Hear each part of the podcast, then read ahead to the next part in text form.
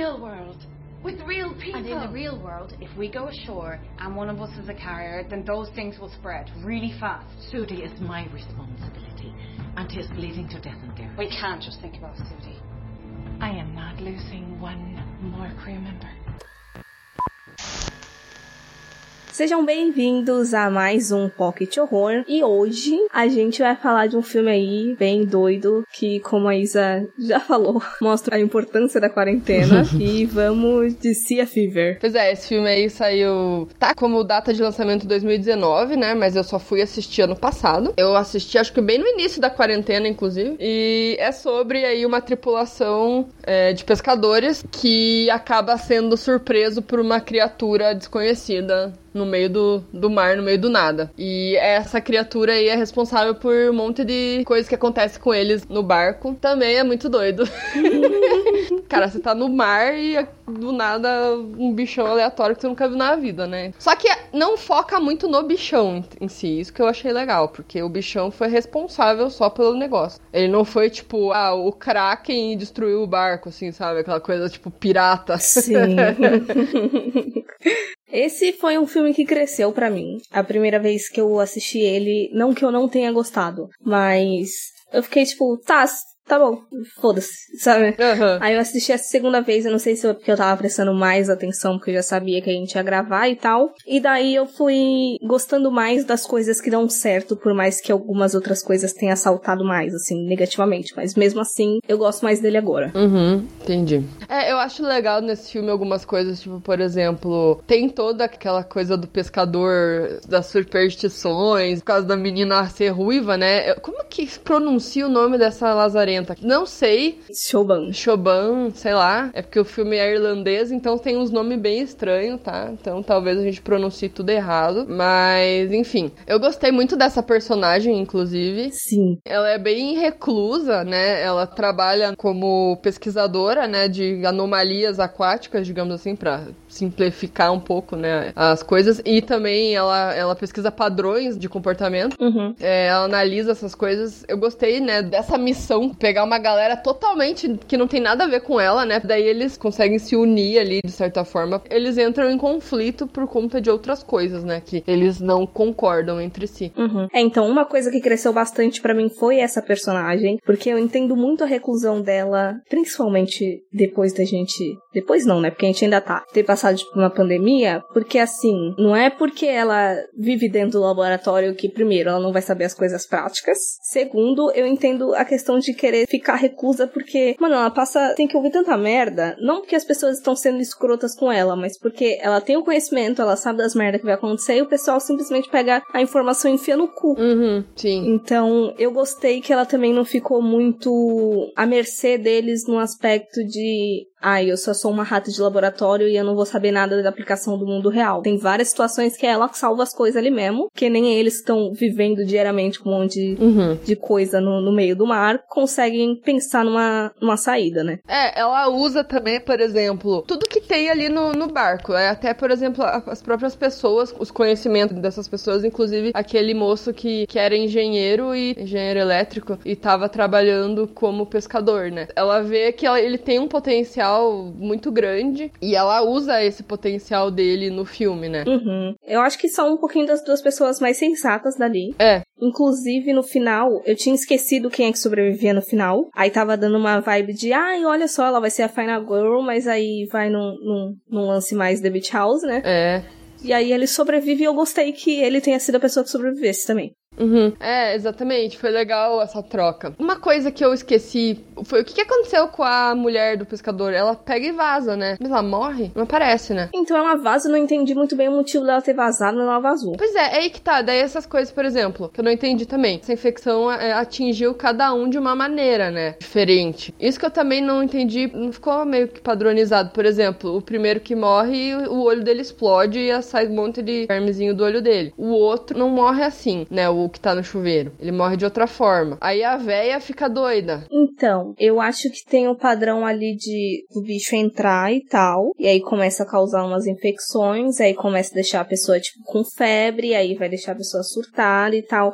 Eu acho que o menino... O o segundo, ele acabou sobrevivendo mais porque eles já sabiam e começaram a cuidar dele. É. E a velha, eu não sei qual foi tanta diferenciação da velha, porque eu acho que ela tava num estágio não tão avançado, mas é que ela já tava com, não ódio, mas ela já tava meio assim com a menina, sabe? Pois é, mas eu achei que não ficou muito claro esses comportamentos, uhum. o jeito que cada um adoeceu. Que assim, no barco, lá quando eles vão naquele barco que tem gente que morreu, aconteceu a mesma coisa com o olho do cara. Uhum. Então você pensa, é um padrão, né? Vai acontecer com o olho de todo mundo, todo mundo vai, vai ficar com aquela merda lá e vai explodir o olho. Aí eu não sei, sabe? Pra mim ficou um pouco perdido é. isso, sei lá, mortes aleatórias. Sim, sim.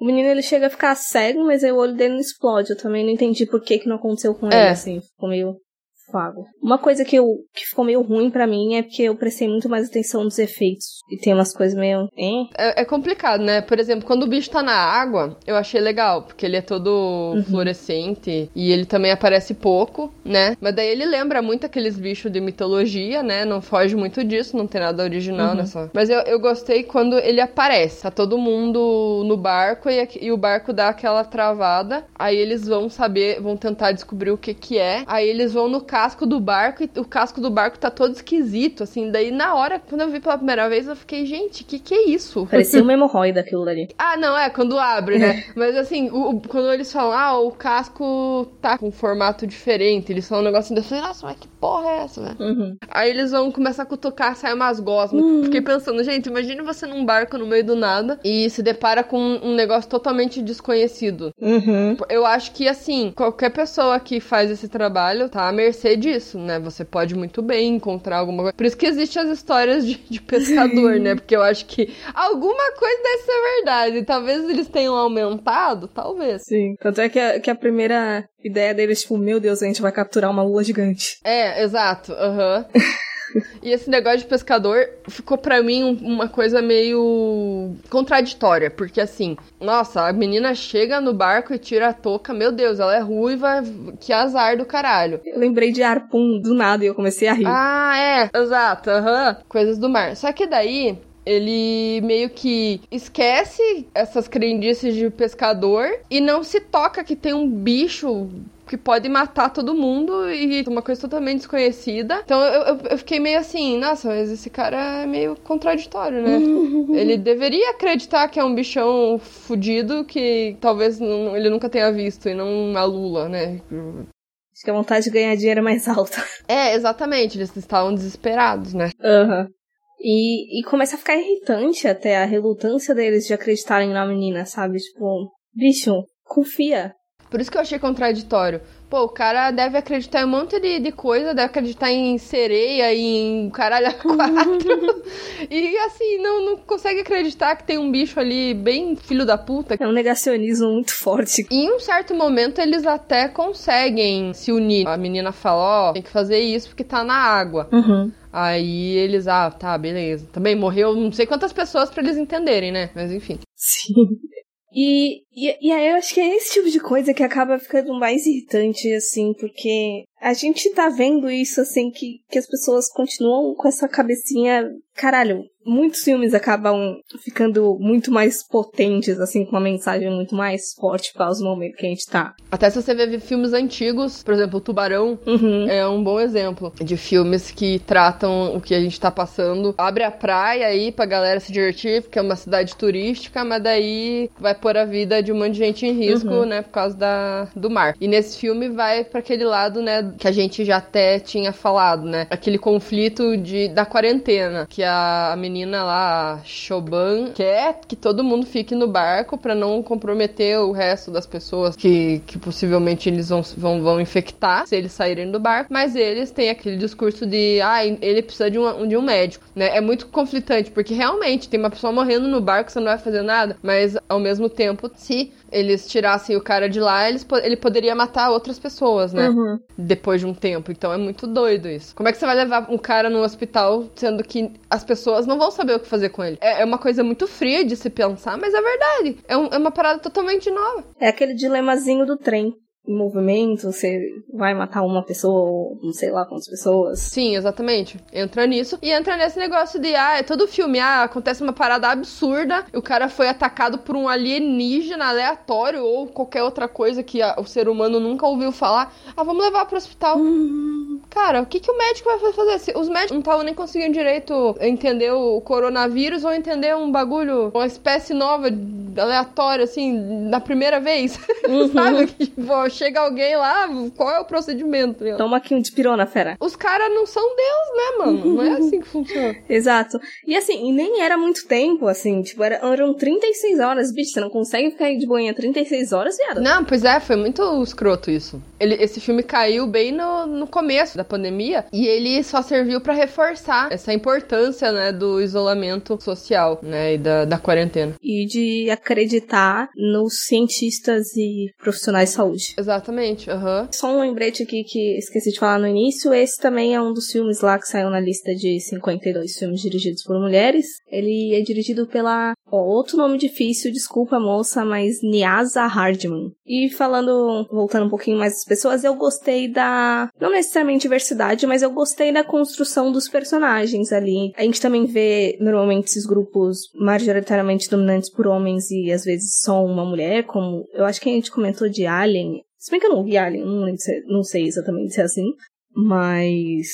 Tipo, a mulher ali como o senso lógico e um monte de cara fazendo bosta, sabe? Então, assim, é meio, meio a meio ali, né? Eu gostei disso, que tá bem diversificado, assim, nesse aspecto de gênero. E eu gostei também das construções das pessoas, assim, por mais que a gente não concorde com as opiniões e atitudes dela, eu achei que os personagens, assim, eles foram desenvolvidos o suficiente pra você conseguir entender a dinâmica ali de como as coisas funcionavam. É, eu acho que não sobrou ninguém, sabe? Porque às vezes acontece de ter um personagem ali que, ah, só tá ali, só serviu pra isso, ou só serviu não, eu acho que todo mundo ali teve um propósito pra trama. Por mais que eu acho que esteja bem equilibrado, eu achei a, a, a idosa lá, eu, eu não entendi qual era a função dela ali dentro. Pois é, eu também não lembro se ela era a pessoa que fazia a comida. Entendi, entendi. Eu acho que ela ficava mais na cozinha, né? E, e ela tinha uma ligação com aquele cara que morreu por primeiro, né? Então aquilo serviu bastante como carga dramática, né? E aí acendeu a, a irracionalidade, né, das pessoas. Uhum. Eu achei que ele lembra bastante The Beach House no final. É, o final tem muito a ver mesmo. E tem muito a ver com aquela história, né? Que ela conta pra menina, né? Aquela pescadora que conta uma história, uma lenda do cabelo. Eu achei que teve muita relação, assim, o final. Ah, sim. Ficou até meio poético, meio... Ficou bonitinho, digamos assim. Ficou um negócio bonitinho. Eu gostei. Talvez não tenha tido tanto impacto quanto The Beach House, porque eu vi The Beach House antes. Mas eu gostei do final também. É, eles se assemelham nesse negócio de horror cósmico, né, eu acho. Eco-horror também. Eco-horror, aham. Uh-huh. Gosto. E é com esse final poético aí que a gente, que a gente finaliza o episódio de hoje. Esperamos que vocês deem uma chance aí pra Sea Fever. Que vocês nos contem a raiva também por ver a verossimilhança com a realidade. E até a próxima. É isso aí, galera. Espero que vocês gostem do filme. Se vocês ainda não assistiram, conta aí pra gente. E até o próximo episódio, galera. Tchau, tchau.